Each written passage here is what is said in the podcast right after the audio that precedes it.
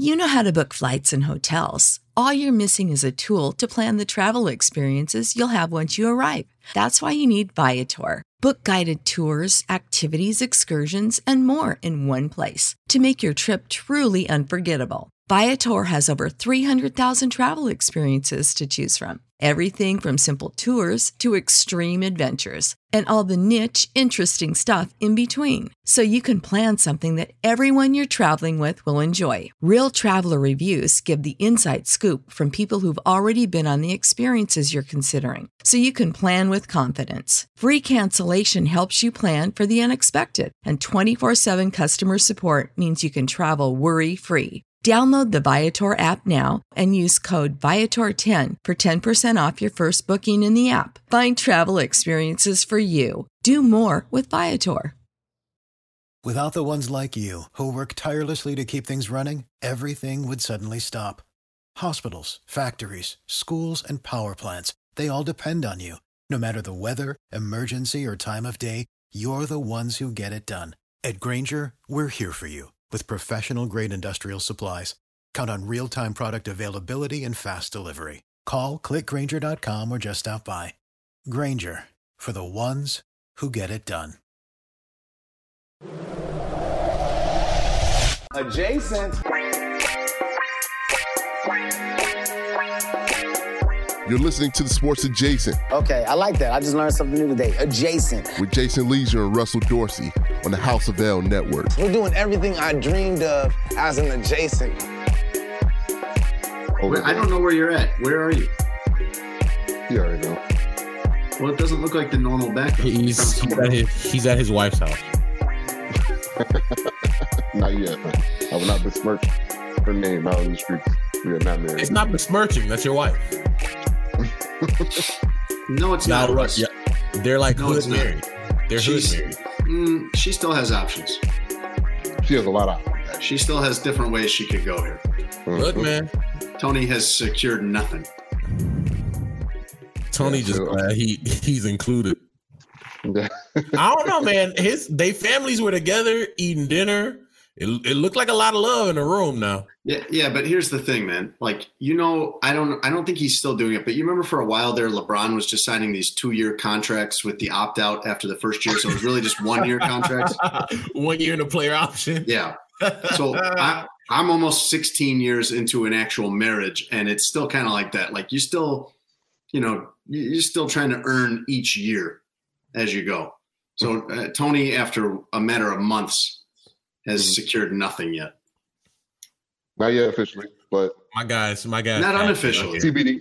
No, TBD. not not even unofficially, Tony. If if you think even unofficially, you are making some assumptions that could come back to bite you in the butt. He's out of the streets, and, and I'm happy for my guy. Yeah, She made it to the, the Twitter profile. What? Yeah. Yeah, Yeah. yeah, I saw. I was Why? like, dang, Wait a minute. dog out the Girlfriend is on your Twitter profile. Yeah. How, what does that mean? She's mentioned on there, or it's a photo No. of you and her He, the he profile? tweeted her I haven't seen this.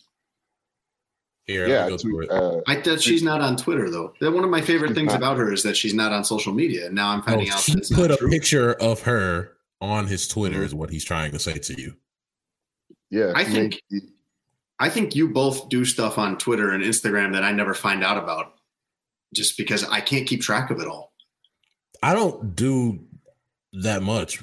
And I feel like either of you would be mad if you found out that I didn't know about something. Okay, well, all right. Oh, that's Magic Johnson. Yeah, that's a gif of uh, Magic Johnson. Okay. All right. So these are pictures of Tony's girlfriend. How are, uh, in what way are these on Twitter? These are just Uh, posted on there, or it's her his profile photo. Tweeted photos Okay. of his girlfriend on Twitter. Well, okay. So this is not his profile or his background or anything like that. Well, what's the tweet? This is my girlfriend. I have a girlfriend. It's Jason. you- This is, I don't not- know. it's I can't keep track I'm, I'm trying to explain to you. It's Do we it's need to do ask an old person or, or Yes, this is what exactly what this is. Ask an old person. It's, Well, you it's doing her. this on Twitter seems like something an old person would do. I, I this It's I thought three- like Instagram is for this or Snapchat. Jason, let me, J- Jason, Jason, let me explain it. It's three photos of Stephanie Okay. with two of the little love emojis with like the smile with the hearts around.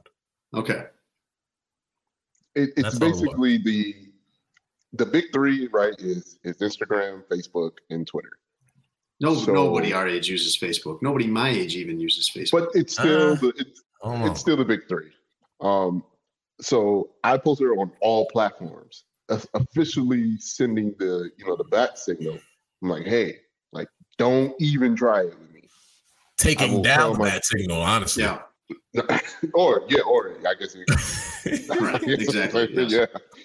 Why don't, instead of a bat signal, why don't you just um, shine up in the sky like you know Russ's phone number or something? Like call call Russ. Here y'all go. Same play.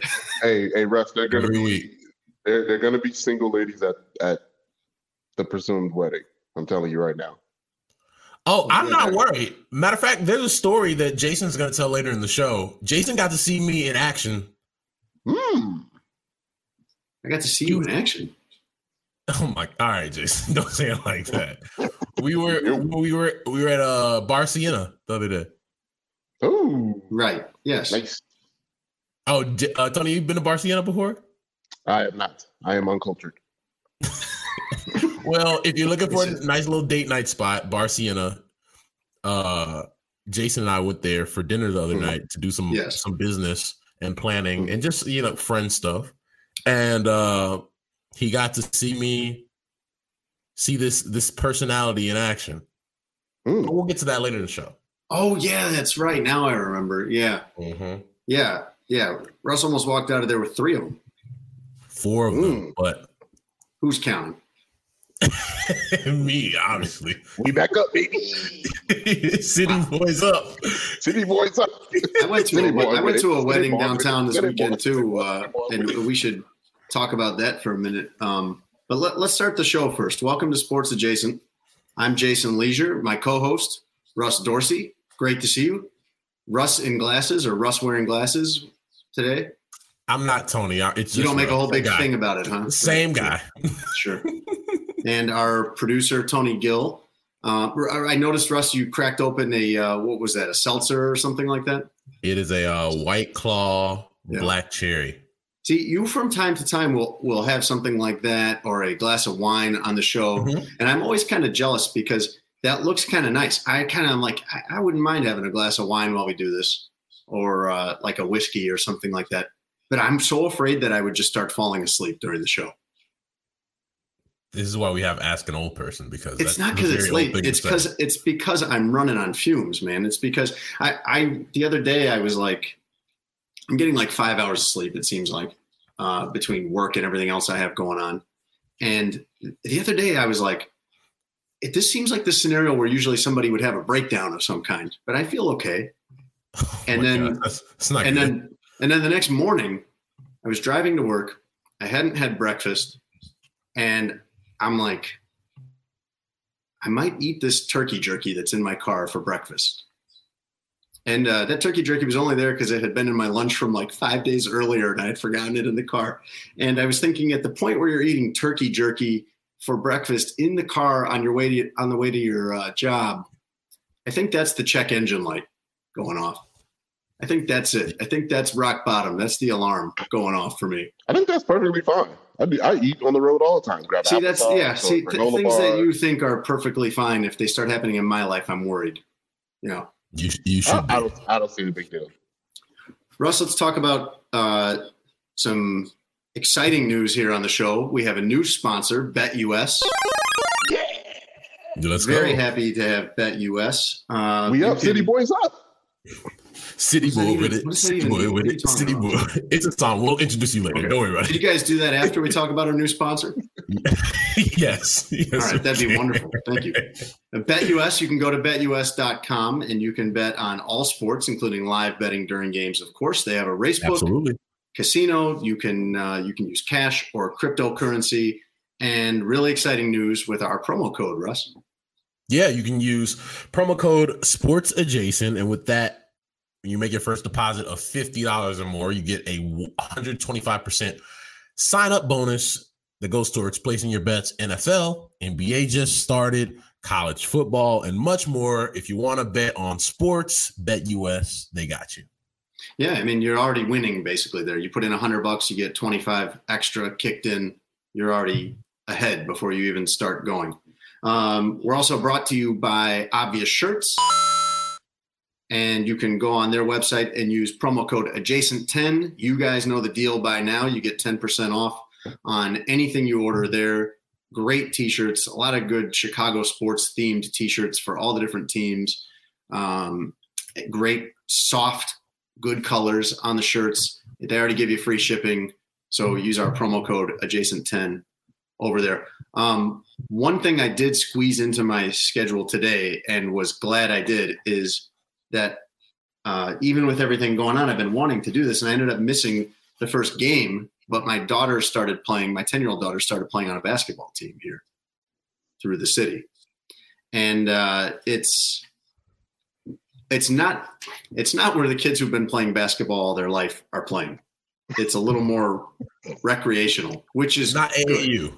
Which is good because my daughter hasn't been playing. So this is a good league to learn. In. House league, the house league.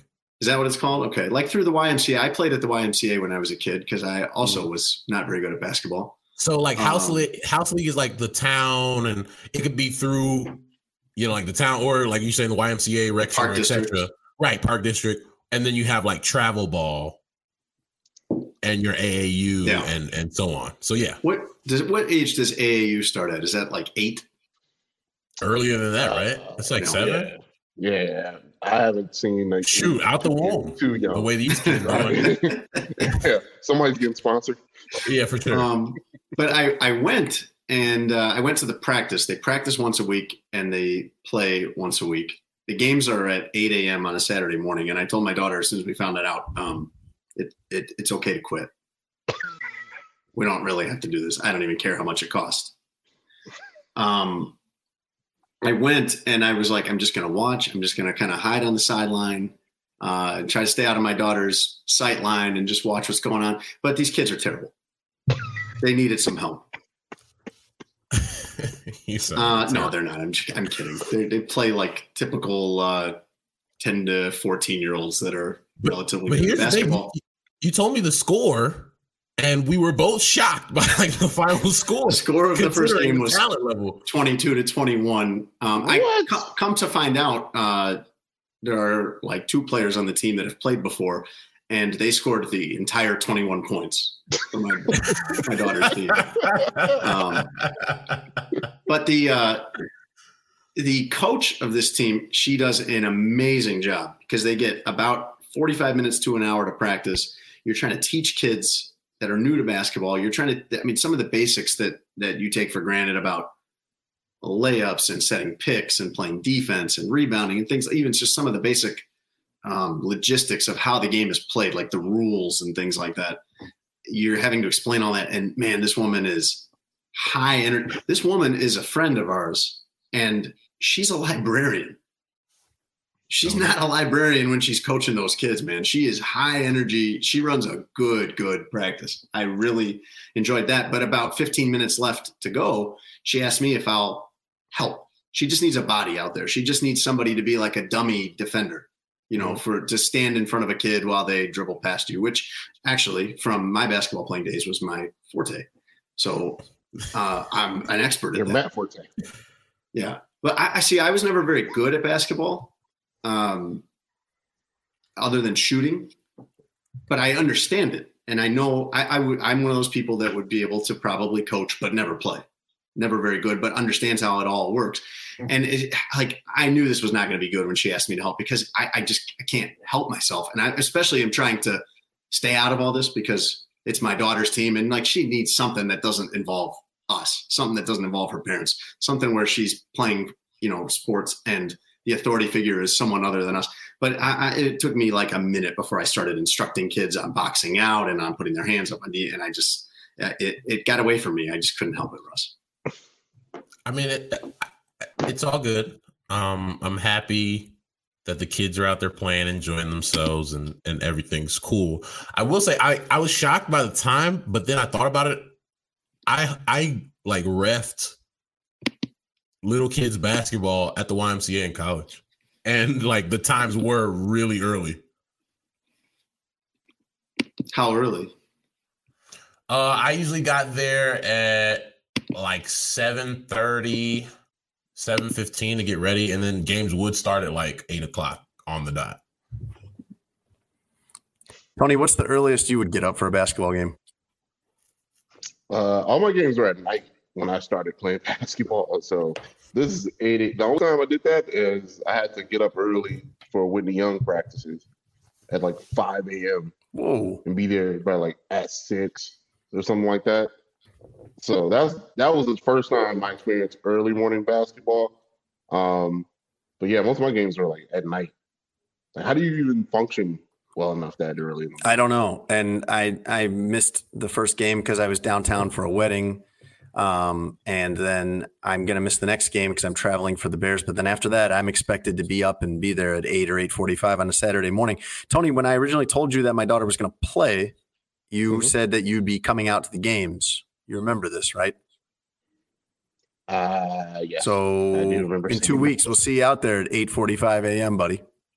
and it's about an hour drive from where you live.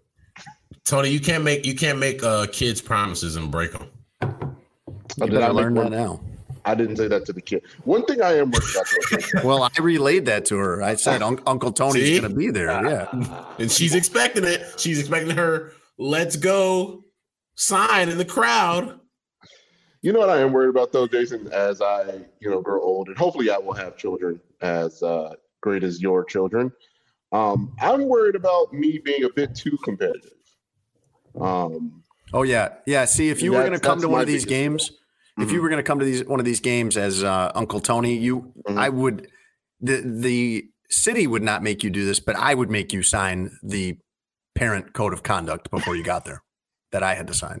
You know, Tony, I had when I was yeah. refing uh, kids basketball in college, I had like a mm. parent roll up on me. Yeah, it gets real. How so? What happened? So like, I it was like eight year olds, and I call an obvious foul at the end of the so game. So one one level below the NBA. So it makes sense that the parents would go crazy about this.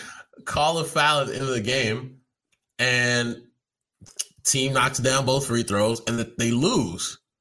And like the kid's dad rolls up on me like, "Yo, you can't call that foul." And I'm like, first of all, my man, don't don't.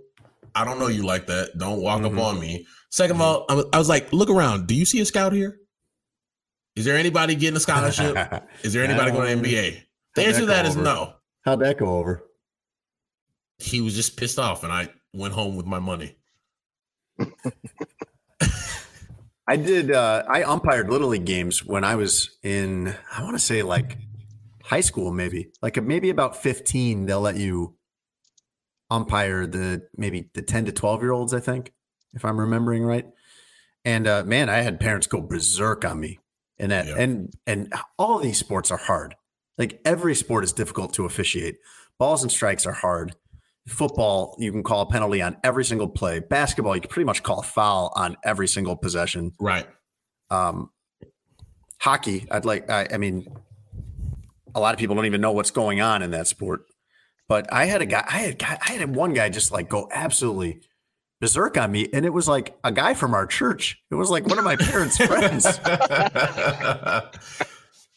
But this is something that happens to parents, and I'm I'm starting to understand it now, even with my kids not really being that serious about sports. You you take it so seriously because it's like it, it's like your sport at this point.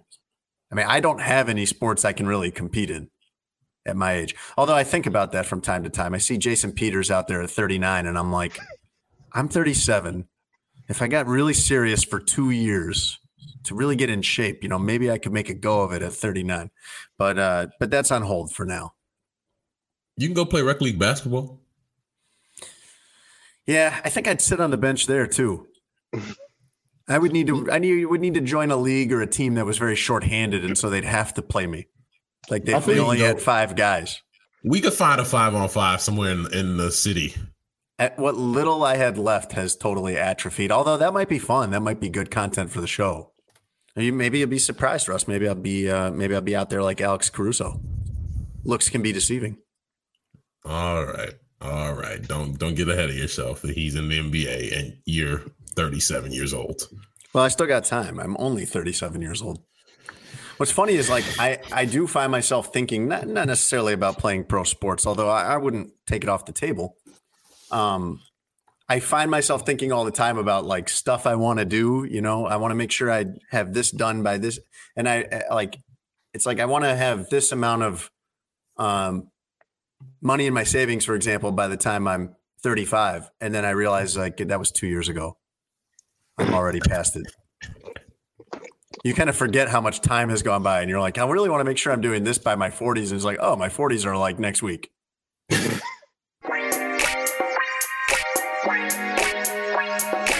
I'm looking through Tony's Twitter trying to find these pictures that he supposedly tweeted of his girlfriend, and I'm not. You want me? To, I'm gonna, I find I'm one big family photo, but I'm mostly it's just a bunch of gifs about other people's tweets. I'm literally gonna text you. I'm gonna text it to you now because I know you're gonna go into this rabbit hole of things Tony has said over the last couple yeah. days, and I don't want that.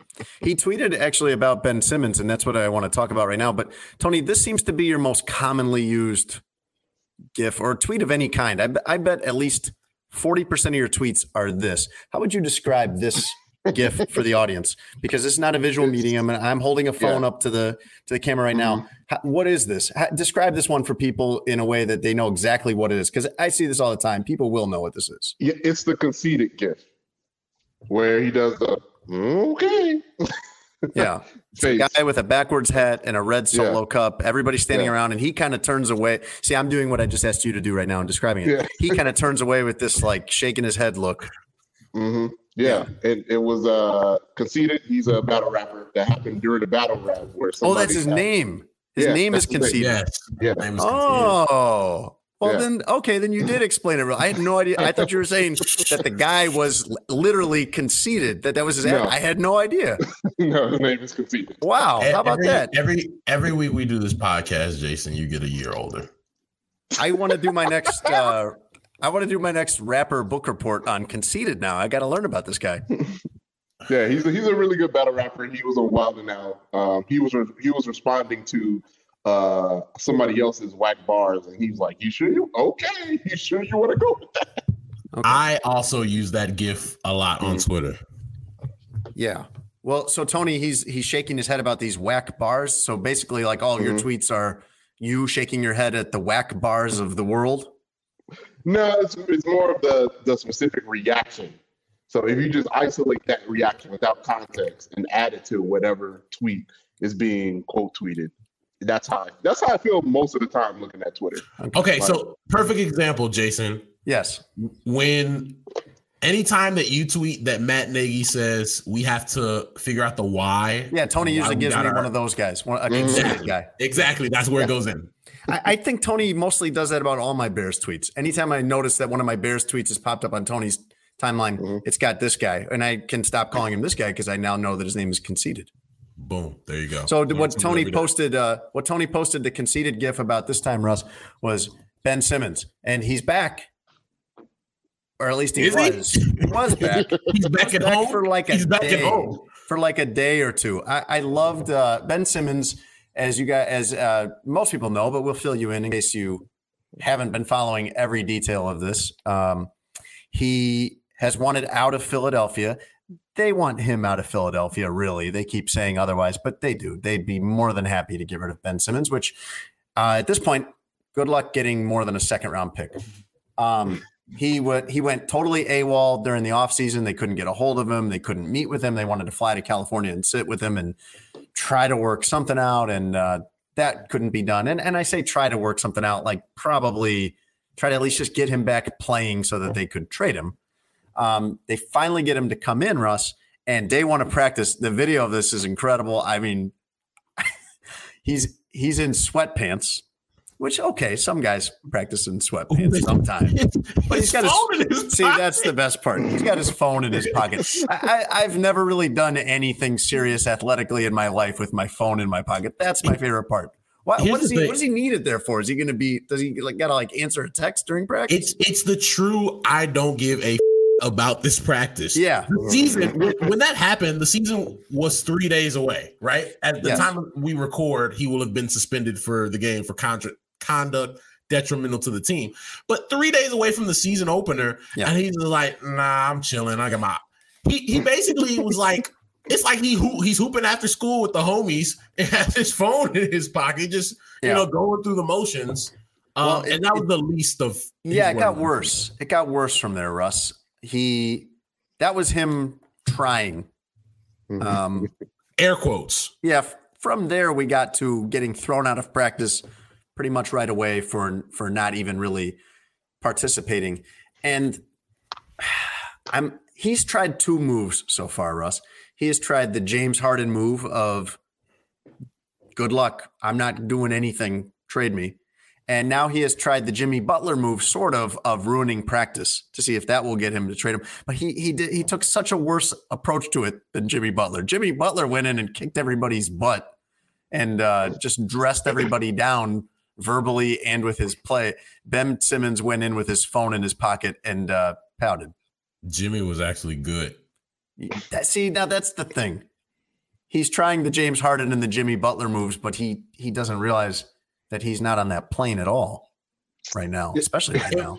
It was just, but it's the fact that it was uh, like, and I tweeted about it earlier, and we've talked about it on the show. This is everybody's fault. It's Ben's fault. It's also the Sixers' fault because you can't talk shit about the dude every day since the playoffs, since you got bounced, and act mm-hmm. like you're gonna come in and play nice with the other kids, right? Yeah. But at the same time, if you're Ben, it's like, what other team wants any of this that you this nonsense that you're doing right now? Like, Doc asks you, Doc is one of the most respected coaches in the league. And Doc says, Yo, Ben, uh, come in and, and do this defensive drill with us. And you just go, Nah. And he asks you again. Now you're showing your coach up in practice in front of everybody. Ben, we're doing this defensive drill. I need you to get in on this. Nah. Then you should go home. I'm not and sure who, who's, who's, who's advising him because this is worse than not showing up. Yeah, I don't know where Rich it makes Paul more is. sense to never even come than to come and just Where like, is Rich Paul? Right. He's probably off with uh, Adele. That's his girlfriend now, right? Oh, I know. I actually knew that. I knew that. I saw that on Twitter, and I, am like, "Is there another Rich Paul?" That I, am like, "Oh, it's him." He's that's it's random actually him for Rich Paul.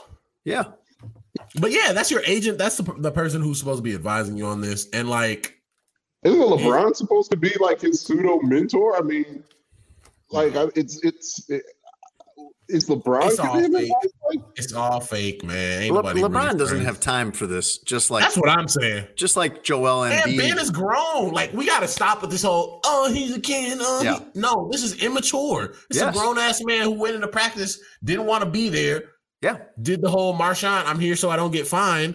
Yeah. And then get got fined. and then got fined yeah. Uh, over a million dollars, got suspended for the first game because you disrespected your coach in practice, didn't get in on practice. You've been mm-hmm. mentally checked out since you got there. Like, if I'm any team who would be thinking about trading for Ben Simmons, I am I'm giving you two basketballs and a, a, a buy one get one free at Subway. That's all you're getting from me from Ben Simmons. Like I'm not giving you anything good at this point because you have no leverage, either of them. You know, like Russ, you mentioned that it's both their faults, and I don't, I don't think it's the Sixers' fault. I think the Sixers went above and beyond to court Ben Simmons through his years as a Sixer, building a team essentially around him, trying to make him comfortable at every step of the way, getting rid of the better player in Jimmy Butler mm-hmm. in order to appease Ben Simmons. They've done all they can do for Ben Simmons. And when it came down for him to perform, and they weren't asking a lot out of him, Joel would handle the bulk of the majority of the scoring aspects of that team. All you had, to, all he had to do was make the baskets when they came to him. It's his fault. If he dunks on, he gets that free dunk, we're not having this conversation. All of this is on Ben Simmons, and for him to act out and that's the funny thing about it. He's the one that's acting out like he's the one that was hurt. Mm-hmm. You hurt the team. You hurt the franchise by and are now currently hurting the franchise more.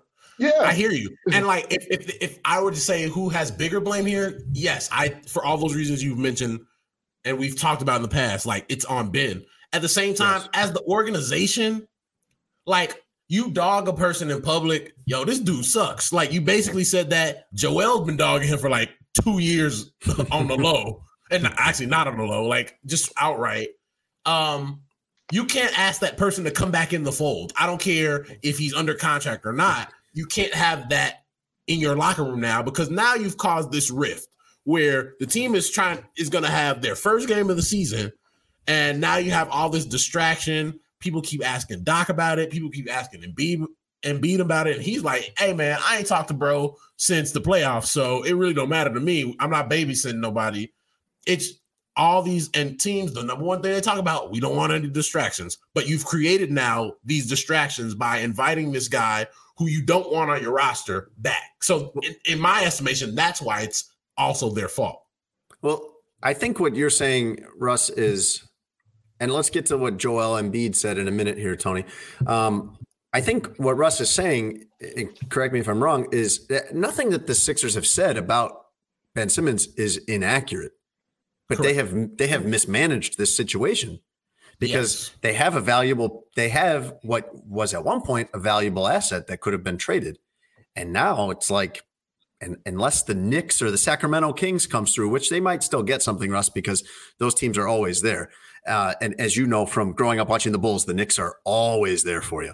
Uh, but uh, you know, and that's the situation that Ben Simmons, by the way, is going to play himself into. He's not playing himself into a position where they trade him to Phoenix or Milwaukee. Like he's not landing on a good team at the end of this. Uh, Tony, let's hear what Joel Embiid said about this today.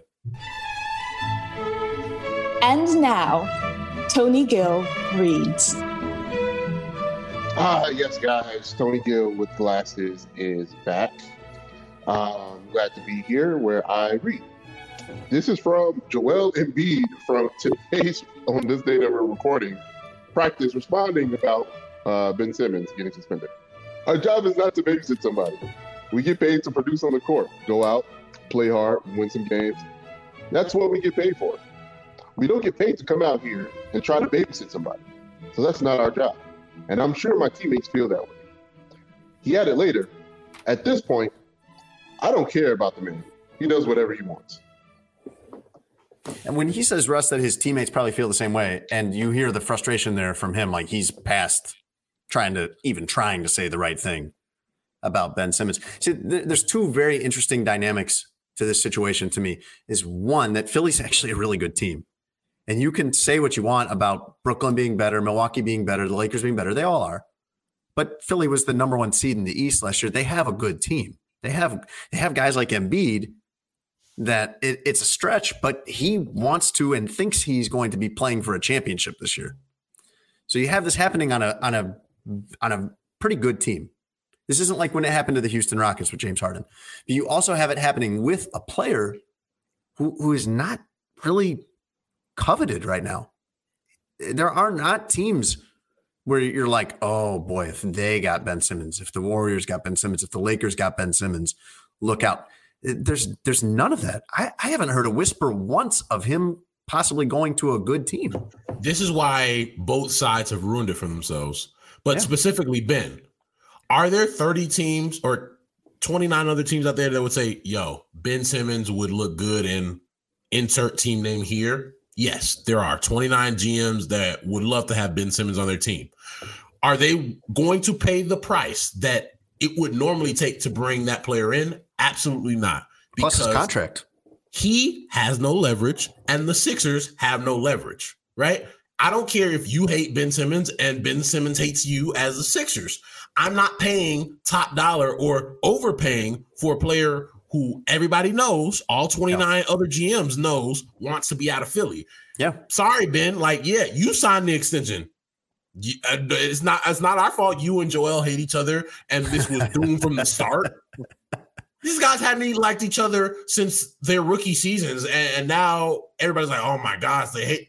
This has been brewing for a long time. He signed the extension. Nobody put a gun to his head and said, "Yo, sign a Philly." And if it was up to Joel, I don't if know if somebody Joel, they would have kept uh, Jimmy. I'm not sure if a good team would take him for nothing. If a good team would trade a second round pick for him without Philly picking up some of the contract, because his contract is $33 million this year, going up to over the next three years, forty million dollars. I mean, a good team, a good team already has max players or yeah, how much wants to, to have max players. They're not going to want to. Even if you said you can have Ben Simmons in a trade for free, I, I don't know that anybody wants to. Well, the, yeah, the cap space. You got to match it in NBA. No, oh, I right, think you got to yes, you got to right. get within like eighty percent or so. I think of yeah, right. I think you're right. But either way, you don't want that, and it's not like he's in an expiring deal. He's got three more seasons after this, and he's going to collect that money. His best move right now is to come back and play for Philly, and ideally, if he believes he can do it, play well. Play well. Yeah. But that imagine what that would require of him, and you see like I kind of thought he was going to do that when he reported, when he showed up after all of the offseason and he sat down with them and he's and he starts practicing. I thought, okay, this is his plan. He has somehow, you know, humbled himself and kind of set all this aside and been like, forget all that. Here's what I need to do to get what I want. I need to come back and play and play well. And you see that he's not going to do that. And, and I mean, I just I don't know if yeah. he's got the uh what would you call it? I guess the determination or the fortitude right now to put all of that ego aside and do what he probably really needs to do. I, I, don't see any other course for him, Russ, other than what I just said. I was gonna say, like, when Joel said what he said today, I tweeted like in jest. So when are they just gonna fight? Because it seems like it's geared in that direction. They need to and go 30. They gotta go 30. I, I think they need to go 30. Because honestly, like I don't think that would solve it. But I think that needs to happen because they're they haven't spoken in now what's it been since they got bounced? Almost six months. Yeah, yeah. I think haven't, just I was gonna say they yeah. haven't spoken, mm-hmm. and at the same time, like let's say Ben does come back, right? I need my ball handler to be able to talk to our primary scorer. you guys have to talk, and if y'all ain't talked in six right. months, yeah. This is terrible basketball. No, There's nothing is... Doc Rivers can do to fix that situation on the court where you yeah. need it to happen. I don't care if they don't talk off the court, but on right. the court, I need them to be able to communicate. They got to work together. It's not baseball where it's like you get to bat and then the next person gets to bat, and then right. the next, like you've got to be in tandem with each other. Go ahead, Tone. Now I'm, I'm trying to think of like all-time teammate beefs in terms of that level, and it's only what Shaq and Kobe, right? In right. terms yeah. of that level of player involved in the beef and they at least on the court worked. They played out. through it. They Correct. played right. Yeah, Shaq talked right. about so, all the time. Like there was times where they hated each other off the mm-hmm. court, but they talked and communicated on the court. That's yeah, gonna be my next uh, Tony reading segment. By the way, is Shaq's rap lyrics about Kobe. Go ahead, Tony. Kobe, tell me how my ass tastes. That's the one. at, the, at the club, he went crazy at the club. That's the one. Go ahead, Tony. Oh Sha- Shaq and Kobe played through this. They had they yeah. had similar problems. Um, they were both very good. Neither of them was in the position career wise that Ben Simmons is, where there's not a lot of options. But what's what well, was the uh, comparison the, you were going to make? But the, the the difference is is that there was an understanding between Shaq and Kobe that the number one thing they wanted to do was win. It was just the path that they, that they took individually to get to the winning. But the winning was the ultimate goal for both. Correct. I feel like the winning is the ultimate goal for Joel. I think Ben just wants to be catered to. Like this, like does he even like basketball, or does he like what basketball gives him in terms of attention, in terms of being a basketball star? Right, he likes being a basketball star, but I don't know if he necessarily likes basketball. And I think right. there's a, a, a defining personality line as well, where Ben Simmons is super passive aggressive, which is like weird. Like I think passive aggressiveness is weird. Just if you don't say if you don't like anything, just say it. Just tell me. You know, like, and that's the type of person that Joel is, and that's the type of people that Joel likes, aka Jimmy Butler. But Benson, it, it's not. It, it wasn't gonna work. Like I, I figured this was gonna work like three years ago, and then it's ultimately now it's it's come to a head between those two, and I think their best course of action, they just send them home. Just send them home if he mm-hmm. if he's quiet and he's laying low, not showing up at strip clubs, like not embarrassing himself, you know, in, in public, and he just goes home out of sight, out of mind, that may be the next best thing because I don't think he's gonna come back. I don't think he's humble enough. I don't think he cares about anything in Philadelphia enough to do anything of the sort. So the best course of action with Daryl Morey would probably tell him to go home until we trade you.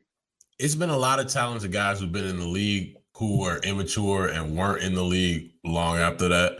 Um, obviously, everybody knows that Ben Simmons is talented, mm-hmm. but at the end of the day, are you mature enough to stay in the league?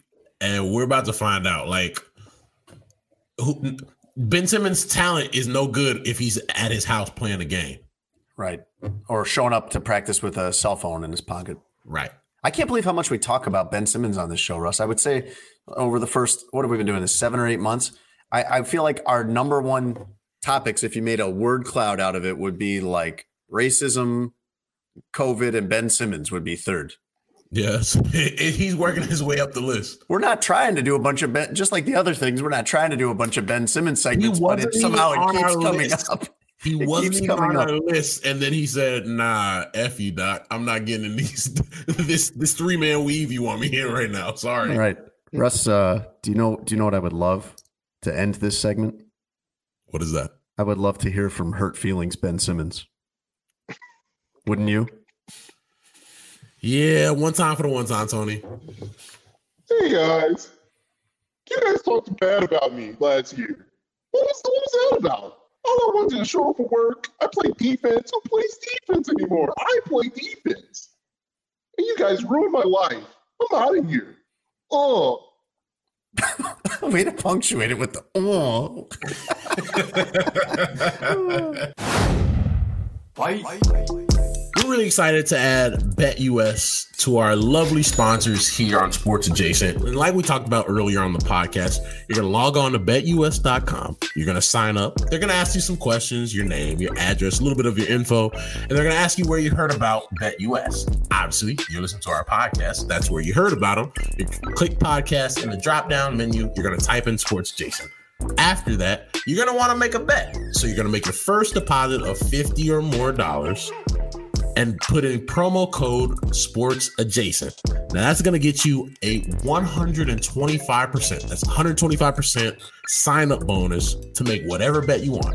NFL, NBA, MLB playoffs, whatever you want. College football. They have it at betus.com. This week I'm going with a couple different games. Bengals, Ravens should be a high scoring affair. Bengals plus six. I'm taking them to cover that plus six spread. High powered offense, Joe Burrow, Ja'Marr Chase, Joe Mixon. I think they're going to do that. Sunday night game, Colts 49ers. You know, 49ers, they're the favorite, but I'm I'm liking the Colts at plus 165. Jonathan Taylor's coming off a couple big games. I like him in this Sunday night matchup. Last but not least, Eagles and Raiders. The Eagles had a tough game last week. They lost a couple players to COVID. I think they come back strong. Jalen Hurts is due for a big game. Money line plus 145. I'm flying with the Eagles. BetUS.com. Promo code Sports Adjacent. 125% sign up bonus. Log on now.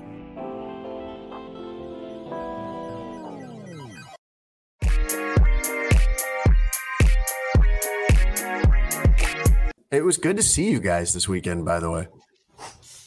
Oh, you saw yeah. Tony too? Uh, yeah. Well, we also three saw each other Friday night at oh, uh, yeah, more sports signing. Yeah, mm-hmm. yeah, that was a good time. Shout out was, to Evan. It was a great event. Like a was. lot of people were there. Yes. It was a lot of fun. At Haymarket, we met Jason's brother. Whoa, you did what?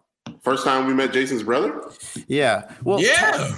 Tony was there. We'll get to that in a second. Yeah, my brother Jake came with me to that um, because we, man, I was in the city the entire weekend because we were at my cousin's wedding, and it it was it was the weekend.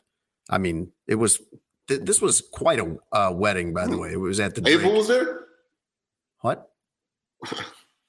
I said Abel was Abel was there. I don't get your bad joke. the Abel, the Weeknd. His real name is Abel. Oh, okay. I got it, Tony. I thought it was right. funny. I thought it was funny. Did you really though? Did you really think it was funny? It's funny. The Weeknd name is Abel. You know what Come I thought on. was funny was we were at Haymarket Brewery and uh and Tony's like Tony's like, yeah, I gotta, I gotta, I can't stay long because I'm making dinner for the entire family tonight. Which I guess, come to find out, was that your family and your girlfriend's family, or just your family? No, just my family. Okay, yeah. but he's still cooking dinner for his entire family, like multiple siblings, two brothers, a sister, parents. Uh, and it just keeps getting later and later, and Tony's still there. And I'm just like Russ and I were both kind of more on top of this than you were. It seemed like we were both like, mm-hmm. if he's if he's making dinner, when is this dinner happening? I feel like there's a bunch of hungry people at Tony's house that have no idea that he's not going to be home till like eight, and then he's going to start cooking. Yeah, we were like Tony. It's like eleven fifteen, bro.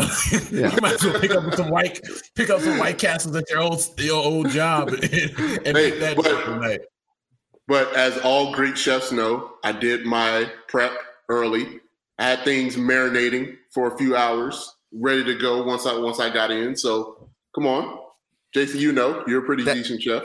Yeah, but it's shocking to hear you say that because I you're you have many great qualities, but being prepared isn't usually one of them, at least not for our show. Like I, I send you things that you're going to have to read like a professional.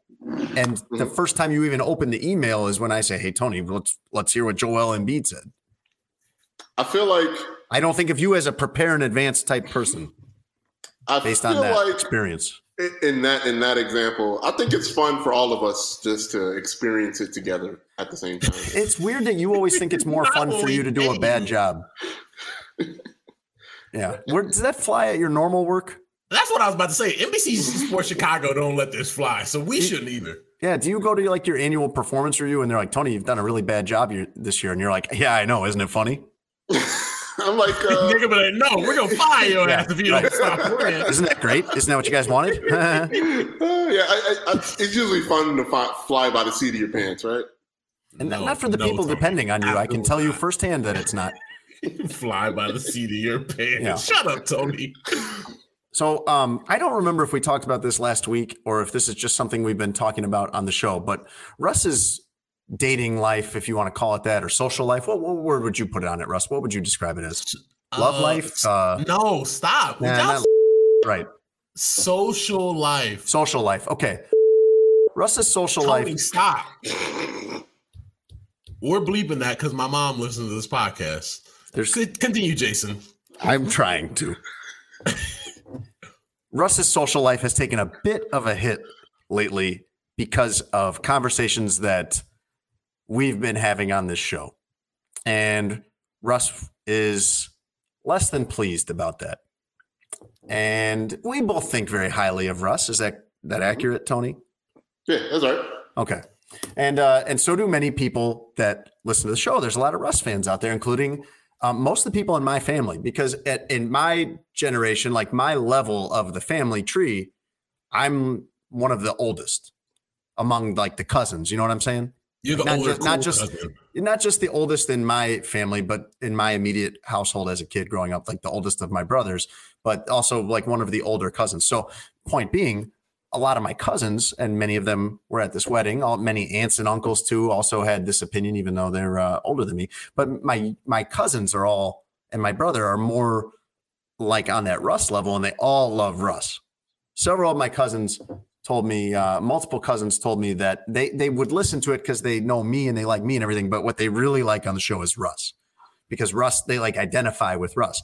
And my younger brother jake is in that category. Like he definitely is a russ guy.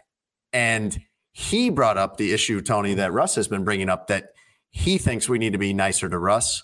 We need to be more supportive of russ's um, social life. And we should be working to help Russ's social life rather than sometimes inadvertently, also sometimes advertently, uh, working against Russ's social life. I think uh, I think Jake's right. So I also, think we should the, I think we should say some nice things about Russ for once. I think we should try to help Russ.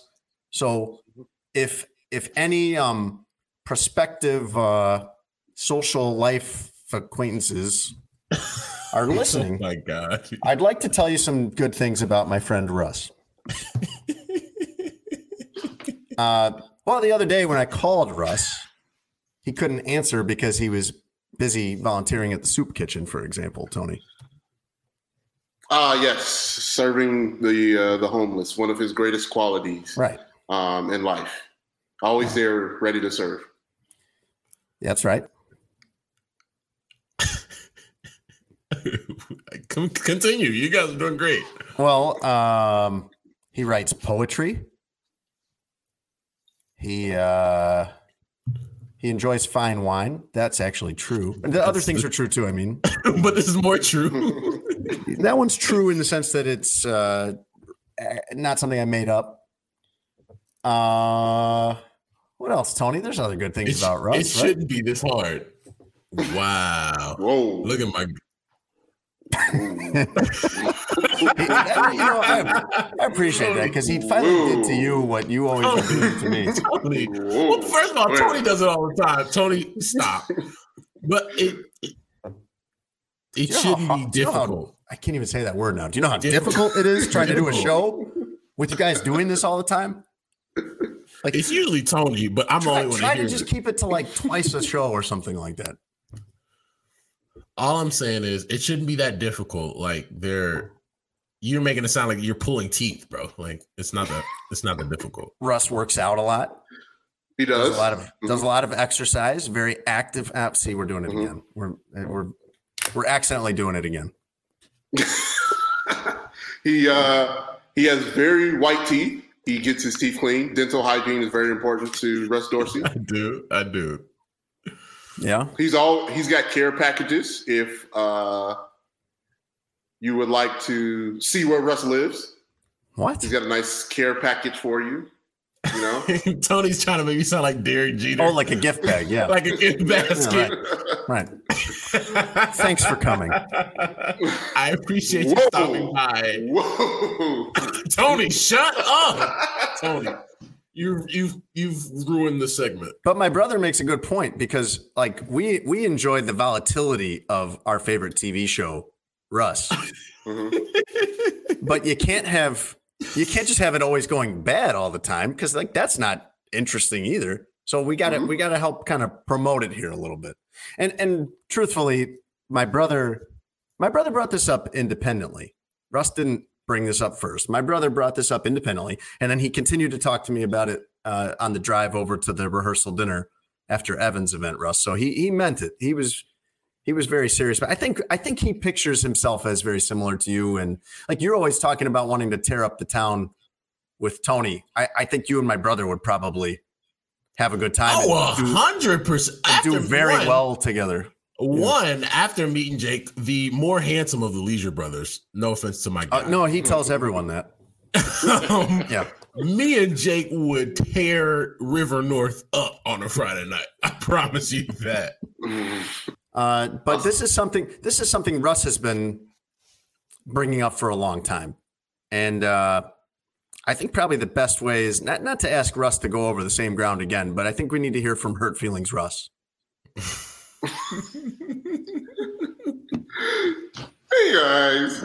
There it is. You know, I've been really just just kind of in the dumps recently, and and it just really sucks that you know I come home, you know, with my two supposedly friends, and I just really need to pick me up. And you guys keep beating me down and beat me down and beat me down. Stop doing that hand motion. and I just need some love from the people that I trust most in this whole world, which is Tony Gill and Jason Lieser.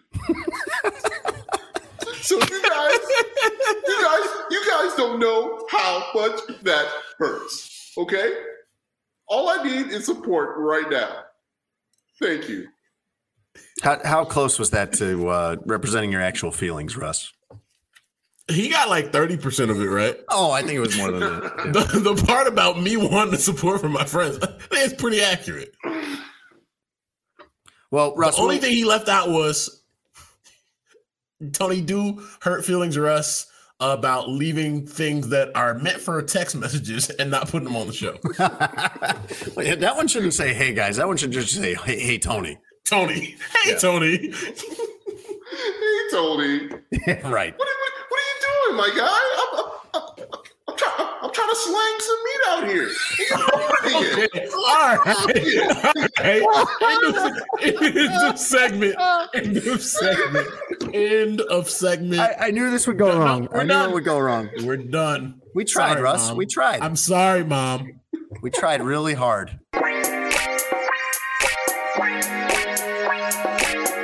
Tony, I forgot to mention in the last segment when we were trying to help Russ, and we're going to do our football weekend roundup, which I love doing with you guys, not every week, but most weeks, um, covering only the important news in college and pro football from the weekend. But I forgot to mention in the last segment, this would be another thing in Russ's favor. This will help him. Part of our Russ sales pitch, or you know, trying to do our own version of Russ's Bumble profile or something like that here. You know, um, and Russ, thank you for making time for this uh, amid all your volunteering and I know you yes, a lot of, spent a lot of time down at the animal shelter. We love you, Russ. Uh, when Russ and I went out to dinner, if you go out to eat with Russ, it's a very classy experience. it is. He knows all the like French and Italian true. words to order That's things. true. Uh, and I don't. Um, and he is extremely polite and generous and kind with waiters and waitresses. And there was a, a group of women at the table behind us that I believe they were leaving. I, I wasn't mm-hmm. really involved in this, but they asked if one of us would take a photo for them. And Russ just jumped right out of his seat, grabbed the phone. He took a pic. Oh, he was. He flew in there like Superman. Yeah, yeah.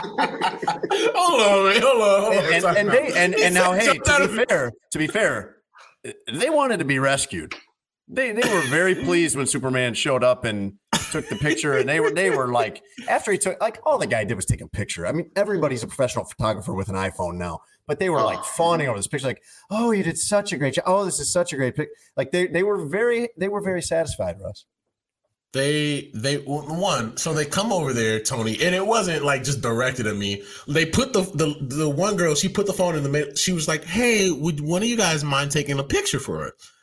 and like both Jason and I both reached out, but mm-hmm. I think I think they knew which one of us they wanted to grab the phone. I will say that. I think you knew. I think you knew which one of which one of us you wanted to grab the phone too. You you were very quick to volunteer. Probably right. You're probably right. So I, I, was just like, yeah, I got y'all, and I get up. I, I, will do that for people all the time. Anytime someone asks me to take a picture, I, I've even offered to people when I can tell like they clearly want somebody. If you're at like the Grand Canyon or something like that, um, so I'm very, very willing to do that for people. And I, and I didn't hesitate willing. to get out of my seat. And I was already like four steps behind Russ. Like if you want to know what Russ's 40 time is, like at the at, tell him at the end of the 40 yard dash, there's a table full of women that would like him to take their group photo for him. And man, you'd never see anybody run that fast.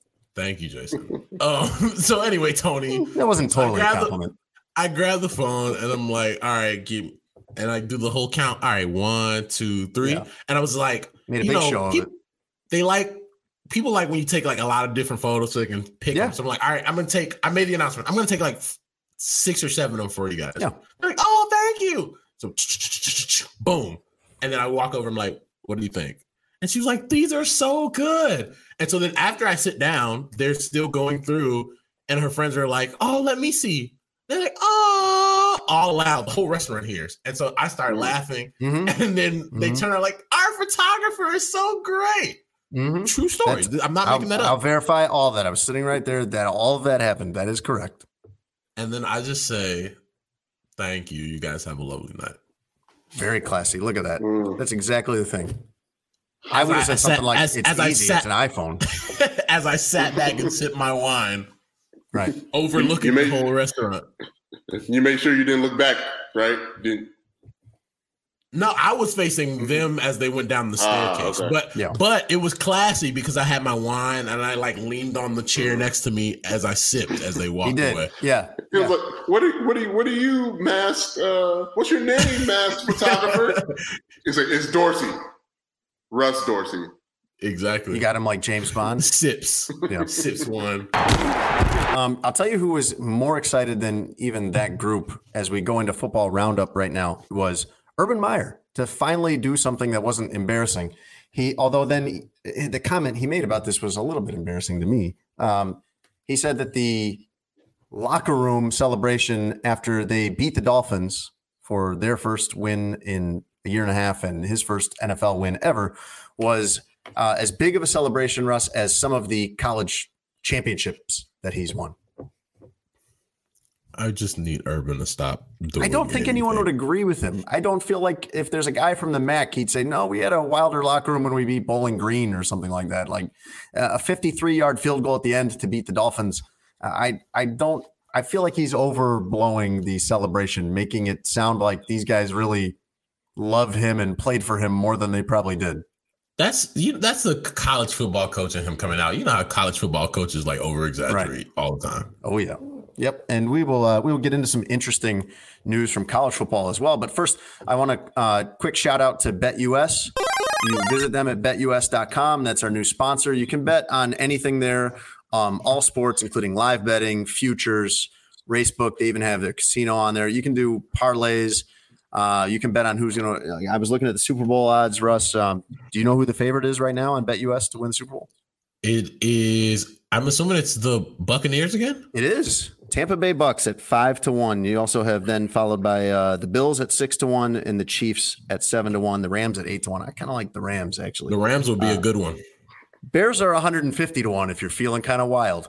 Um, Save your money, folks. Save your money. well, speaking of money, you go on there and uh, if you use promo code Sports Adjacent, all one word, no space, they will give you a 125% sign up bonus as long as you're putting in at least 50 bucks.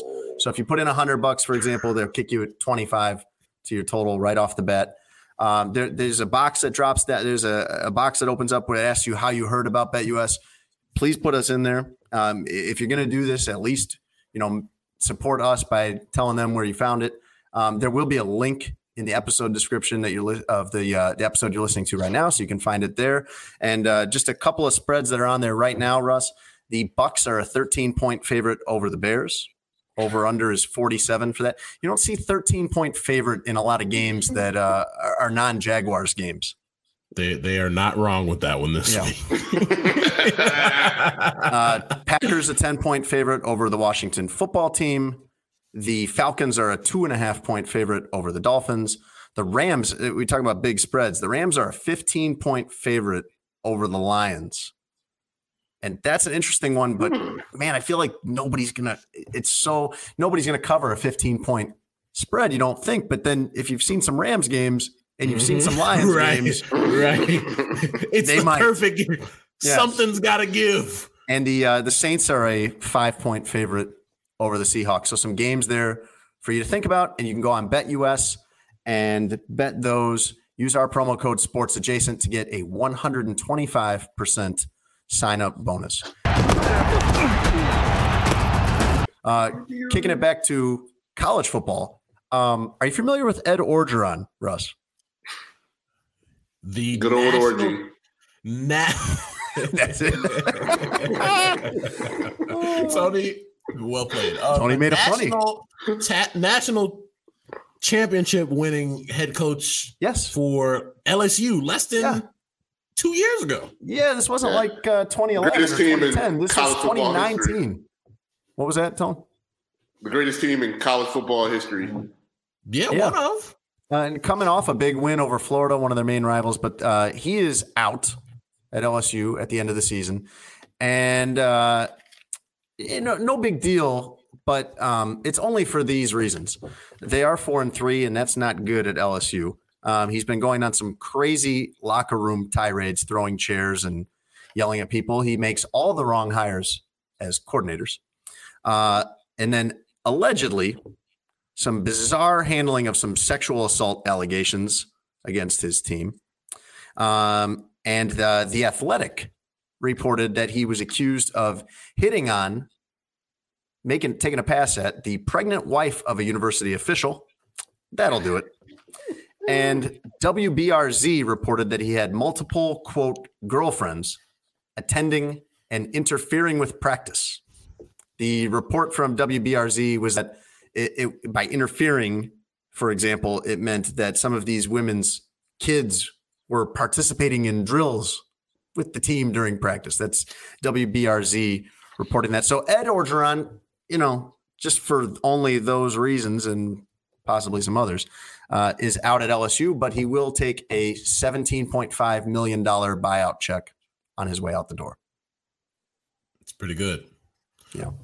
Uh, until, you know, Mrs. Orgeron decides that she's had enough, and then that check is going to go down significantly. There can't possibly be a Mrs. Orgeron, can there? Well, uh, he got divorced. I think yeah. either right after the championship or right before they won the championship. So he's out here just slinging freely. You, you and you and Ed Orgeron would tear it up, Russ. Together. no, no, no, no, we would not. What is, I'm just what saying. Say Russ? Let's go out there. Go Tigers. Go Tigers. See, yeah. yeah. See, I was wondering if you guys knew what Ed Orgeron sounded like, and I, have spent Tigers. a lot of time in Louisiana, and uh, I, I I know that voice. I've heard that voice many times from people that weren't Ed Orgeron. Uh, it sounds like the uh, coach from the Waterboy. It's super very Bayou. Um, you can't have your girlfriends plurals kids participating in LSU practice. If imagine I'm a first round draft pick at LSU and I see some 12 year old kid doing drills with us, I'm gonna be like, all right, bro, like what are we doing here? Come on, I'm trying to go to the league and you got some kid here. While we're you giving out life advice, Russ, um, I'm a bit of a prude, I know, but I would say as a general rule of thumb, don't hit on pregnant women. Mm-hmm. There's a pretty good chance they're attached in some way to someone. And I, I can tell you how I know that, but it's probably pretty obvious. I'm with you. They're, because they're pregnant. I'm with you. Would be the reason. Hey, you, know, you never you never know how those relationships are. It's 2020, you know, 2021. Tony, can you look up? I'm going to stumble through it here in a minute, but can you try to look up while I'm doing this how to pronounce the former Washington State football coach's name? I believe that it's Nick Rolovich, Russ from Washington okay. State. He he was fired midseason uh, because he refused to comply with the state mandate in Washington to get vaccinated, and he's been asked many times why he is not getting vaccinated. He's the only coach in the Pac-12 that's uh, that or was the only coach in the Pac-12 that was unvaccinated. Uh, he has never really explained why. He did apply, or at least indicated that he applied for a religious exemption um, but never never explained what his objection to the vaccine is, and now he's out. I mean,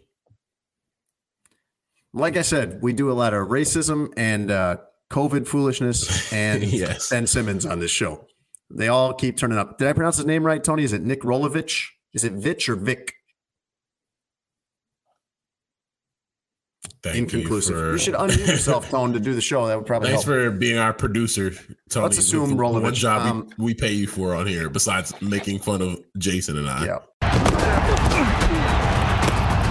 Speaking of the vaccine, Cam Newton got vaccinated. Oh, and wants to play, and he's been talking to the Seahawks, and the Seahawks are out there with Geno Smith. Uh, he wasn't half bad. I must say this for Geno. Geno is really like a player coach because he hadn't started a game before last Sunday in like four years. Yeah. And he was all right. Um, obviously knowing the game, he's been in a lot of systems, so seen a lot of football. But yeah, Cam's probably the better. If they want to win some games in NFC West, just go ahead and sign. Uh, uh, I Cam's been looking a little shaky lately, Cam, but Cam looks awful. Cam wasn't that bad in the preseason. I like the idea of Cam for a month. Yeah, it's like it's you're not asking him to play the whole season. Like you're asking him to go out there and at least give keep you 500 until Russell comes back. I think my man's washed. and Geno not. Mm. Geno ain't started G- in four years. I think Geno could still throw it 20 yards. Can't like listen. Cam was healthy this preseason and looked fine. Like the the Patriots just wanted to go with Mac Jones, so we'll see. Right. Four games. Oh, plus we mentioned that we mentioned that the Bears are playing Tom Brady and the Buccaneers this week. Tom Brady mm-hmm. said this week that he could quote literally play till fifty or fifty-five years old. I mean, I think that's you know at at some point his the TB12 method is not going to work but as of right now, he he's still doing it at a high level. He's 44, and if you look at the career he's had just since turning 40, I mean, just like the last five seasons, it's just that he's alone. Had another, yeah. He's had all he's had another seasons, Hall of Fame career. Yeah, all these yeah. seasons he's had after 40 or from 40 and on are like would be like the five best seasons of quarterbacking in Bears history mean, I'm looking through this right now. It's a 32 touchdowns, 29, 24, 40 last year, 17 already this year. uh, passer rating all of those years. There was one down year with New England at the end, but three of those five years he's at 100 plus passer rating, which, by the way, the Bears have never had. I think Mitch Trubisky has the record, single season passer rating record for the Bears at like 93 or something like that. The year that everybody thought he was good, but really he just had one big game against the Buccaneers. That was a different Buccaneers. One last thing I want to hit in the football roundup is do you ever watch the Colts? Do you really? Because I don't know if anyone else does. Matt Nagy watches the Colts. Yes, Matt Nagy always wants you to look at what happened at the end of the Colts game. Yeah, I don't know if Mark Potash still to this day has gone and looked at. I think he did actually. Potsy's pretty uh, diligent in his work, but uh, they are rolling with Carson Wentz. They beat up on the Texans, so everything's fine. Uh, apparently, just just like when the Bears play the Lions and they think everything's fixed. Uh, but Jim Irsay, their owner, promises Russ two championships this decade. Do you want to hear what he had to say specifically on Twitter? And now, Tony Gill reads. Hey guys, Tony Gill with glasses, ready and uh, ready to read some more. Colts Nation, don't this you is, worry. You're supposed to say this is Jim Irsay on Twitter. You're supposed to like do just do one of these the right way, please. It says right in the email I sent you what it's from.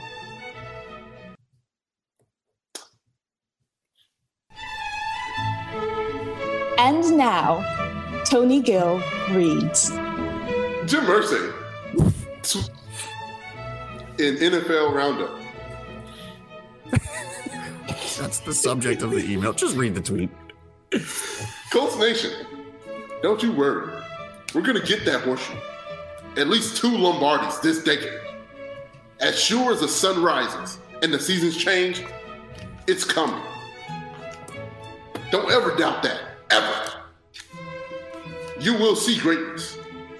Believe and you will see. I do doubt that. I don't believe it. I don't think we'll see it. Russ, aren't you glad that the Bears didn't trade for Carson Wentz? 1000%.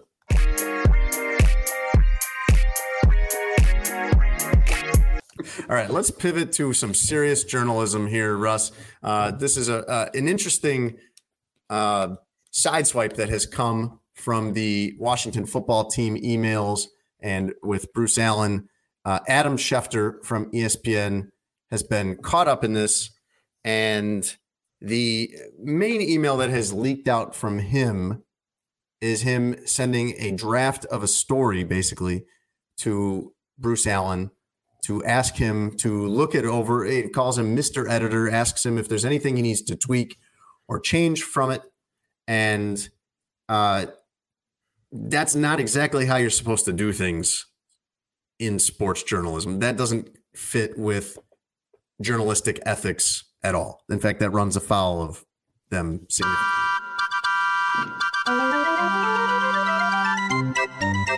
Now it's time for a Chicago Bears segment we call This is fine. I'm okay with the events that are unfolding currently. Everything's fine. That's okay. Things are going to be okay. All right.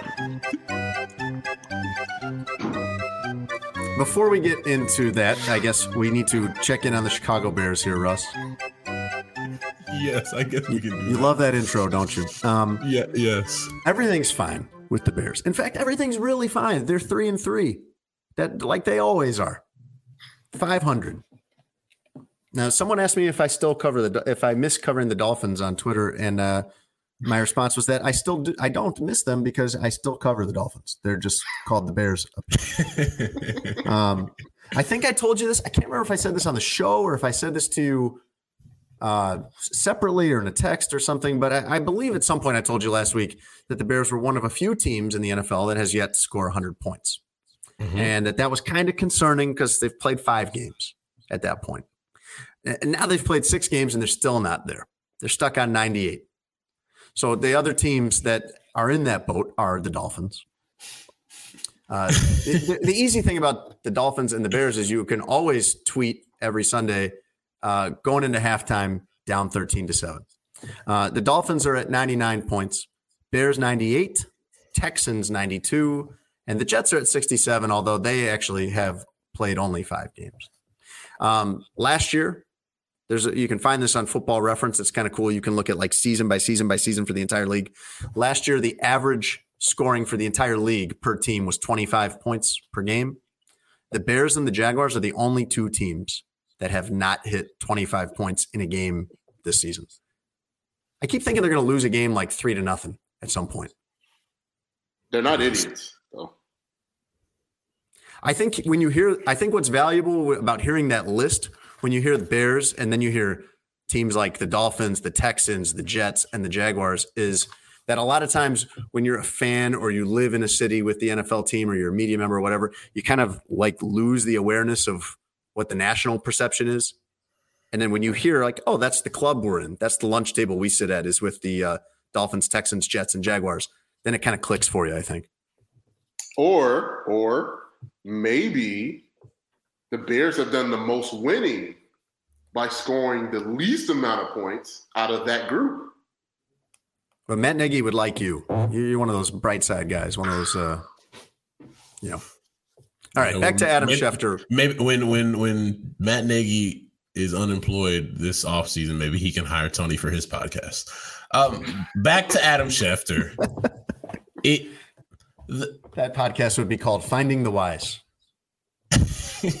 He'd have a lot of fun with Tony on that one, because Tony would have some ideas on some why. Oh yeah, um, Matt. Let's find every week would be like uh, if you've seen on Disney, my kid on Disney Plus, my kids watch this show called Forky Asks a Question. That'd be every episode with Tony and Matt Nagy on a podcast where Tony would be like, "Let's Matt, let's find the whys of squirrels." So because Tony's squirrel obsession. Before we got caught up and everything's fine, Jason was presenting the uh why Adam Schefter was in the news recently. Um, in the LA Times reported that in 2011, Schefter sent uh, an email to Washington football team president Bruce Allen that read, "Please let me know if you if you see anything that should be added, changed, or tweaked. Thanks, Mr. Editor, for that and the trust. Plan to file this to ESPN at about 6 a.m. Very um, important to note, too, by the way, he's reporting on the labor dispute at that time. Correct. Between the labor, players and management. So he was talking to management. Right. Um, and sending him an entire story. Um, and it just brings into question journalistic ethics.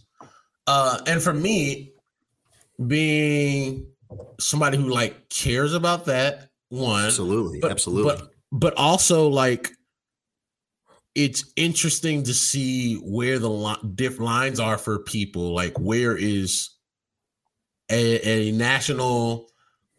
I'm gonna put this in air quotes reporter or insider like insider. Adam Schefter's yeah. line. Where is it for him? And you see here, like his line was a little bit further back than mine is or Jason's is, where he'll send a, a source and that's what Bruce Allen is in the situation. He's a source, an entire story. Right. Um, and I think we all have sources. We all have people we talk to about certain things. Like there's a I have an entire phone of people who I could call about something, and most people are like, oh man, that's it's a pretty big name. At the same time, like I'm not gonna give a source an entire story and be like, hey, if there's anything that needs to be changed here, because that's not, in my eyes or estimation, ethical. No, no, no. That's not your. That's not in your eyes. That's the book. I mean, that's the. It is flatly unethical what he did. That absolutely, unequivocally violates the rules of journalism. Well, I'd like to think that, Jason, but I feel like in in recent years the that's changed. I don't think people really care about journalistic ethics, which bothers me in a way because I feel like everybody feels like they're they're a reporter now, whether it's talking heads on TV, former yeah. athletes, whoever. Like everybody feels like they're a reporter, and everybody views them as that. Everybody being, you know, fans of whatever sport we would be referring to in this situation, it's football. But like, I, I don't think that's okay And for me, like I've always had like a kind of side eye at Adam Schefter, not because I don't think he's informed on things, but you know, after that situation with Jason Pierre Paul, where he had the photo of, yeah. right of the, the photo of um I think that's where after the fireworks incident with Jason Pierre Paul yeah. had the, the literal chart from the hospital that said that right. he had he had like an amputation of three of his fingers um, that was straight from the hospital. And Jason Pierre Paul sued Schefter and ESPN for that. And they had to settle out of court for that potential HIPAA violation. But like something like that is also over the line. And yeah. I think there's just something, there's a place for me where it's like you don't cross that line. Like we've had a you know like a situation with our podcast where it's like, yo, this is probably not a big deal, but we don't even want to the appearance of crossing that line or that boundary. Yes, and we always get blowback from Tony anytime we have to make a decision like that. Um, is it? Uh, let me just be honest here. The most embarrassing part of this for me was that he called him Mister Editor. Like that's pretty lame. That's nasty. That's just like that's the part I want out. That's the part like I'd be so ashamed to have. What, Tony? Why are you giggling during this? Don't don't ask Tony questions. We're gonna mute his mic. Yeah, I know. You're right. You're absolutely right. That's my fault. Um, I, you are correct in the sense that I think a lot of people don't care that much about journalistic ethics, especially people outside of our field. Um, that doesn't make them not journalistic ethics, though. And if you really want to know how things work at that level, and I'm not speaking specifically of Adam Schefter because I don't know this about him in particular, but this is generally how it works.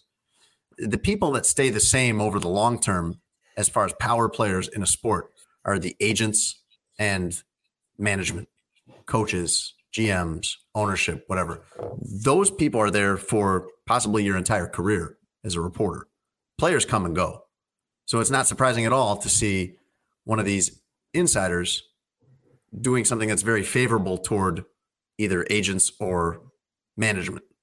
Rather, in a case where he's reporting on a dispute between players and management, you know, I I wonder if there's also a similar email that he is sending to, uh, you know, like Russell Wilson to look over or whoever would have been prominent among the players at that time, or Aaron Rodgers to like, hey, you know, Mr. Editor, Aaron Rodgers, let me know if there's anything to tweak from this.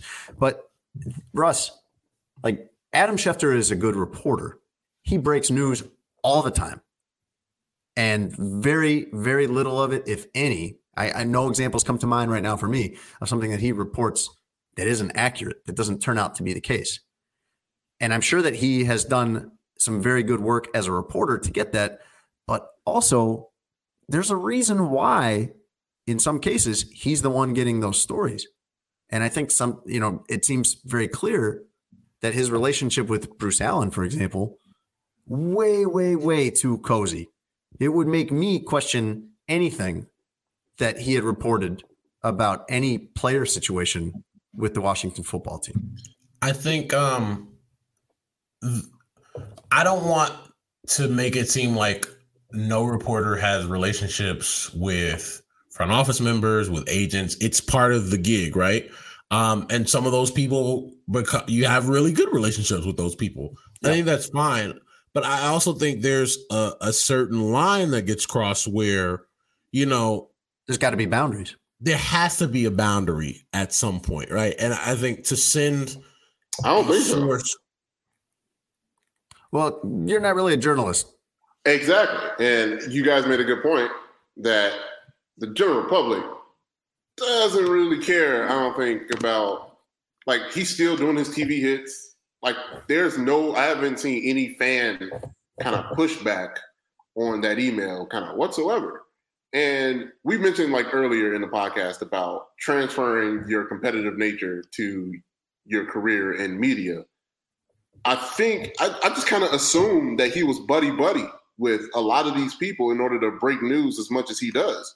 Um, and that's kind of all I need from Adam Schefter is what he does is he breaks news and he gets there for, and to be first, maybe he has to like the underbelly of what he does, like and Woj and all of those big time and Shams, like do if if we uncovered and flipped over what they have to do to get in close with these executives, players, agents, I'm pretty sure it doesn't look all that ethically great.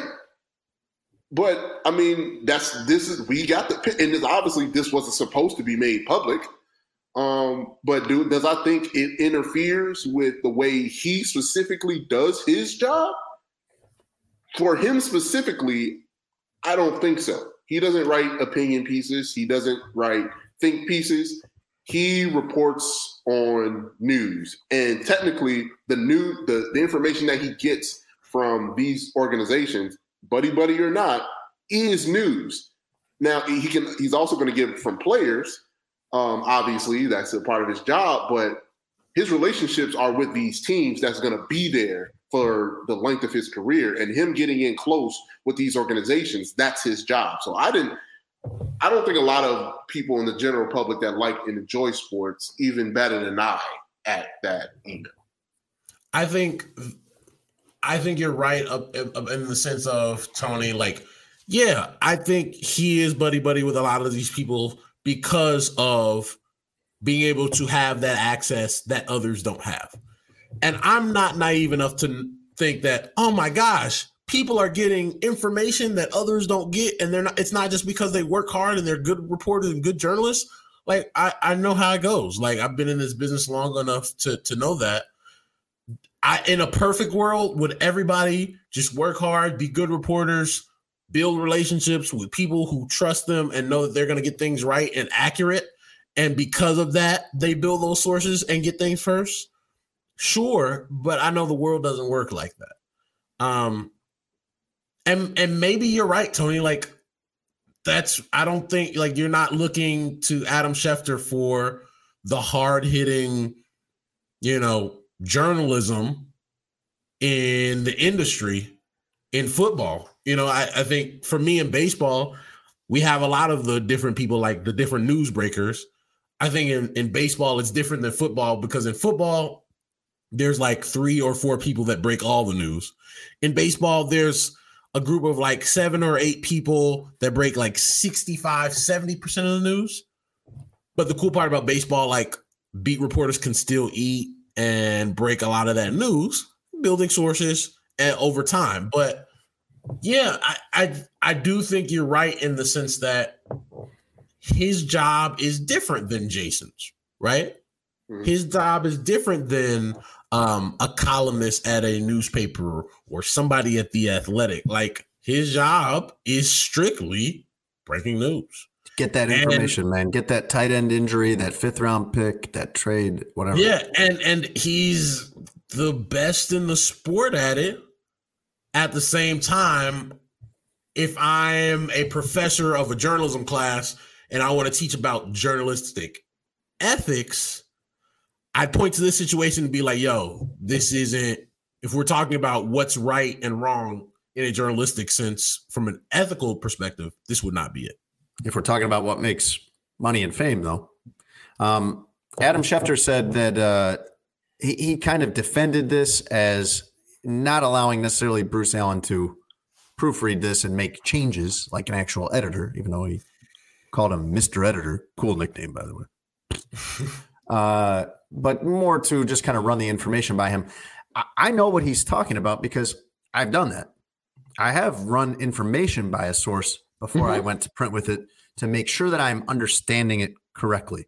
Right. Never to give them final cut over something uh, or anything like that. I've even run quotes by people uh, to make sure that I have quoted them correctly if I'm doing a feature story or if I understood the intent of their quote correctly. But it's always very clear in my emails to those people or conversations with those people, it's always very clear that this is this is my story that I and my journalistic outlet have control over. I, am not saying here, mark this up with a red pen, Mister Editor, and uh, let me know what I should change on here. That, that, that's a pretty big difference. But I think that's and you're right, and that happens all the time. And I think most reporters, I'd say 99% of reporters would do that exact thing because I've sent the text to a source and like, hey, I just want to make sure that when this gets printed, yeah. it's accurate, and then you don't come back and call me like, yo, this is wrong. Like I just want to make sure this is accurate as possible so that I get it right. It's not, yo, you get to change this and this, and you get to change this wording and this wording and this paragraph. No, but I think that's get where it gets misconstrued in the public eye because now it's like, eh, what's the difference between what you just said, Jason, and what Schefter did? Like, I think in somebody's mind who doesn't necessarily understand the entire scope of what we do and why something might be wrong, they can look at that and say, eh, it's basically the same thing. Yeah, but uh, yeah, there are probably a lot of people like Tony that um, aren't really interested in this. They just want the tweets. They want the Schefter tweets and they want the Woj bombs, and they don't really care what it takes to get those.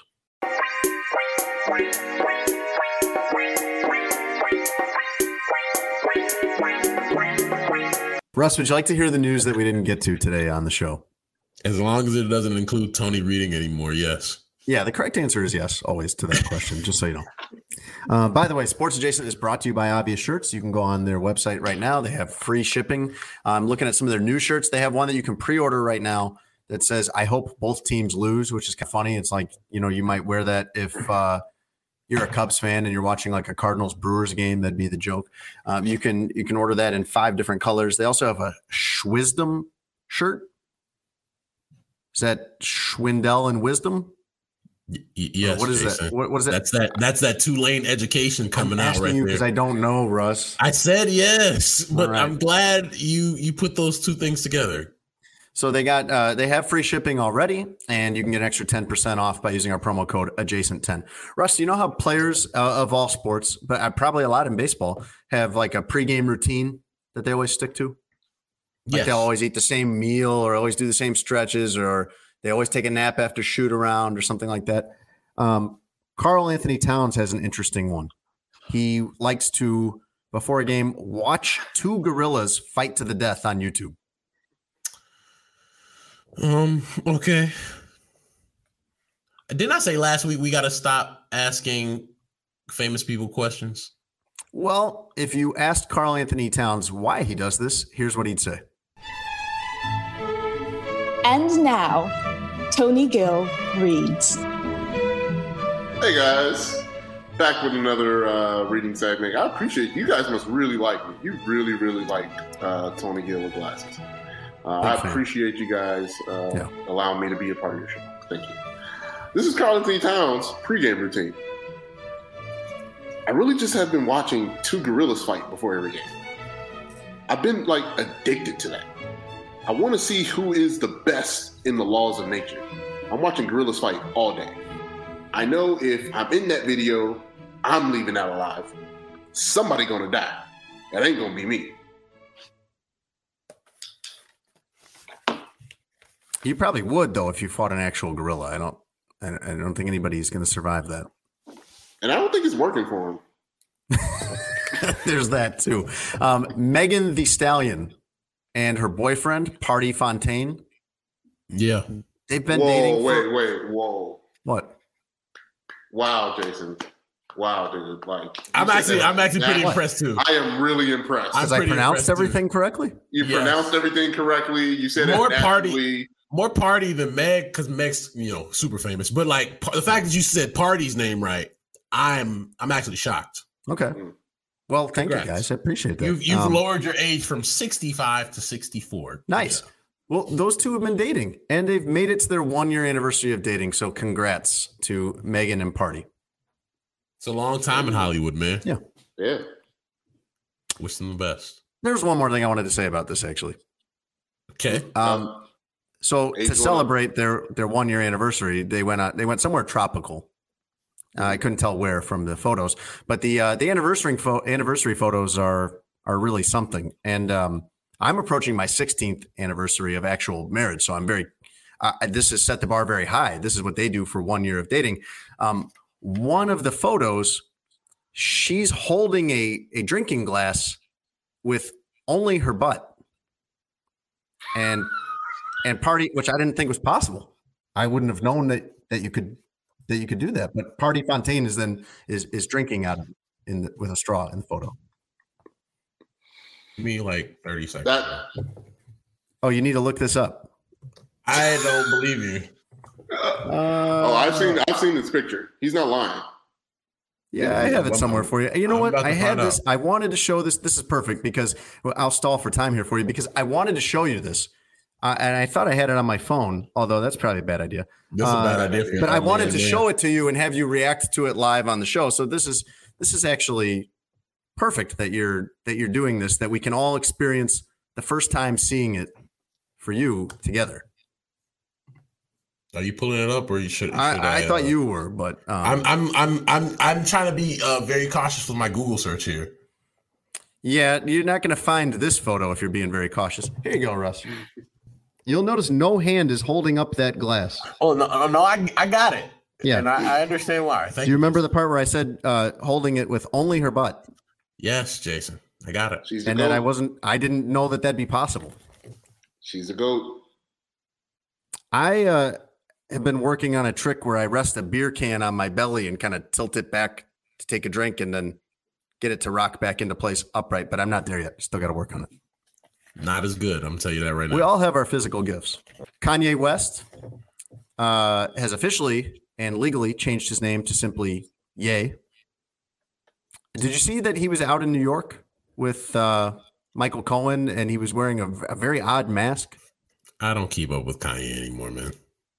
You might want to look up that picture. It's pretty weird looking. Um, Browns defensive end Myles Garrett. We're getting close to Halloween, and he's put up his Halloween de- decorations in front of his mansion. And can I say are, Browns Browns defensive end just all together just sounds bad. Okay, he's a Myles Garrett is a defensive end who plays for the Cleveland Browns. Tony. Um, yeah, I know it was just Brown. It just reminds. I guess just Brown in general is funny to you, huh? Because of poop. Brown, it's hilarious, and, right? And, okay. and yeah. All right. I'm going back. I'm gonna mute Tony's mic again. I like having that access. I'm glad. I'm glad I can do that now. I don't know if the listeners want you to have that access. I think the listeners no, I, want. Well, the listeners don't pay unfettered Tony, so. Tony Gill. It's cool. Uh, anyway, the decorations, the Halloween decorations that Myles Garrett has put in front of his mansion, Russ, are gravestones of the quarterbacks that he has sacked. That's pretty good. And one of them is Justin Fields, of course, because he sacked him four and a half times in one game. Amen. Uh, the Chicago Sky won the WNBA title. Hey, let's go. Yes. Had their championship parade and celebration Tuesday. Correct. And uh, a lot of things going on. Chance the Rapper was there. Uh, the door that Diana, Diana, Diana Taurasi. Diana. Mm-hmm. Yeah, I was all I was really struggling with that one. Diana Taurasi. the door that Diana Taurasi broke was there. Yeah, the door that she broke right before she didn't talk to the media after. Yeah, that's something that I would, just a quick opinion from you guys on being journalists. Like that's in a so finals game. That's so unprofessional. That's yeah. that shouldn't be allowed to fly at all. And, and, and, and league too. The, it's you know terrible for the league. And, and you had every executive from the WNBA in the building. Yeah. And on the last game of the entire season, when a team just gets bounced from the way, you can't just say, "Nah, bro, I'm not gonna talk." Stop. Yeah. That's ridiculous. But it's, they should be. They in, should be ashamed of something. It's in their. It's in their laws that they don't have to do it. That shouldn't be in a CBA ever. I don't imagine, care who it is. Imagine being a reporter in Phoenix and uh, your company is paying for you to fly to Chicago for this series to cover it, and then you get no media access. You have to. You have to write the the Mercury decline to do media after the game. They did talk. I think the next day they talked uh, doing Zoom or whatever, and uh, Diana Taurasi. Taurasi, I, I, can't get that name right. I've Diana known that name. I've been saying that name for 20 years correctly because she's right. been big since then. Uh, she said uh, her only comment on it was uh, that there were a lot of doors in that room. And finally, Russ, from the Cape Cod Times. Tony, do you know where Cape Cod is? You got a guess? Uh, Massachusetts. Ding, ding, ding, man. I'm right. shocked. Yeah. I said there's no way in hell Tony gets this. He's so happy with himself.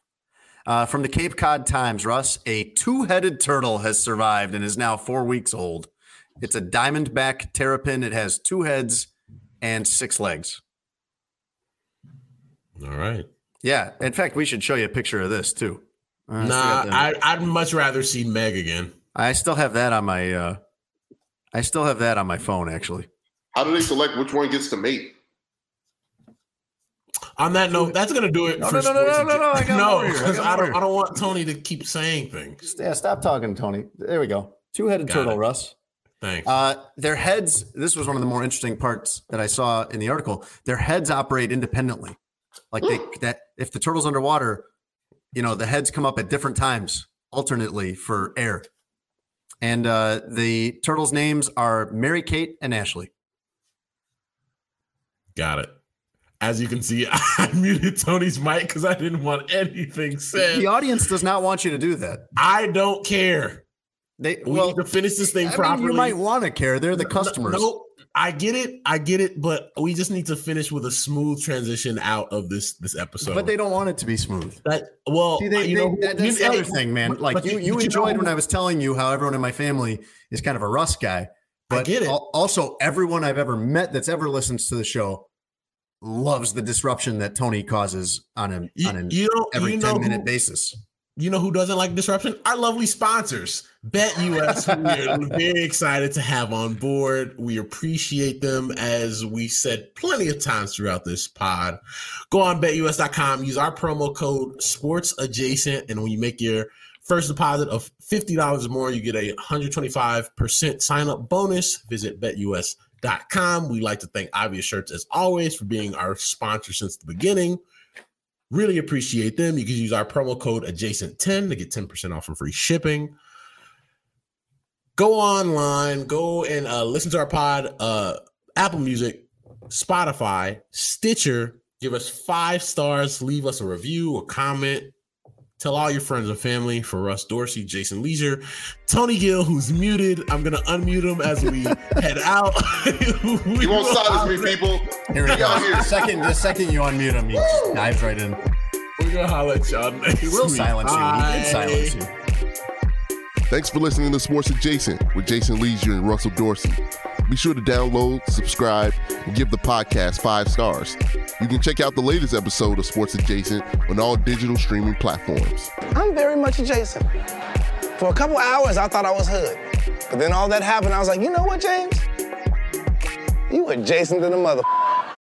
For the ones who work hard to ensure their crew can always go the extra mile, and the ones who get in early so everyone can go home on time, there's Grainger, offering professional grade supplies backed by product experts so you can quickly and easily find what you need. Plus, you can count on access to a committed team ready to go the extra mile for you. Call, clickgrainger.com, or just stop by. Grainger, for the ones who get it done.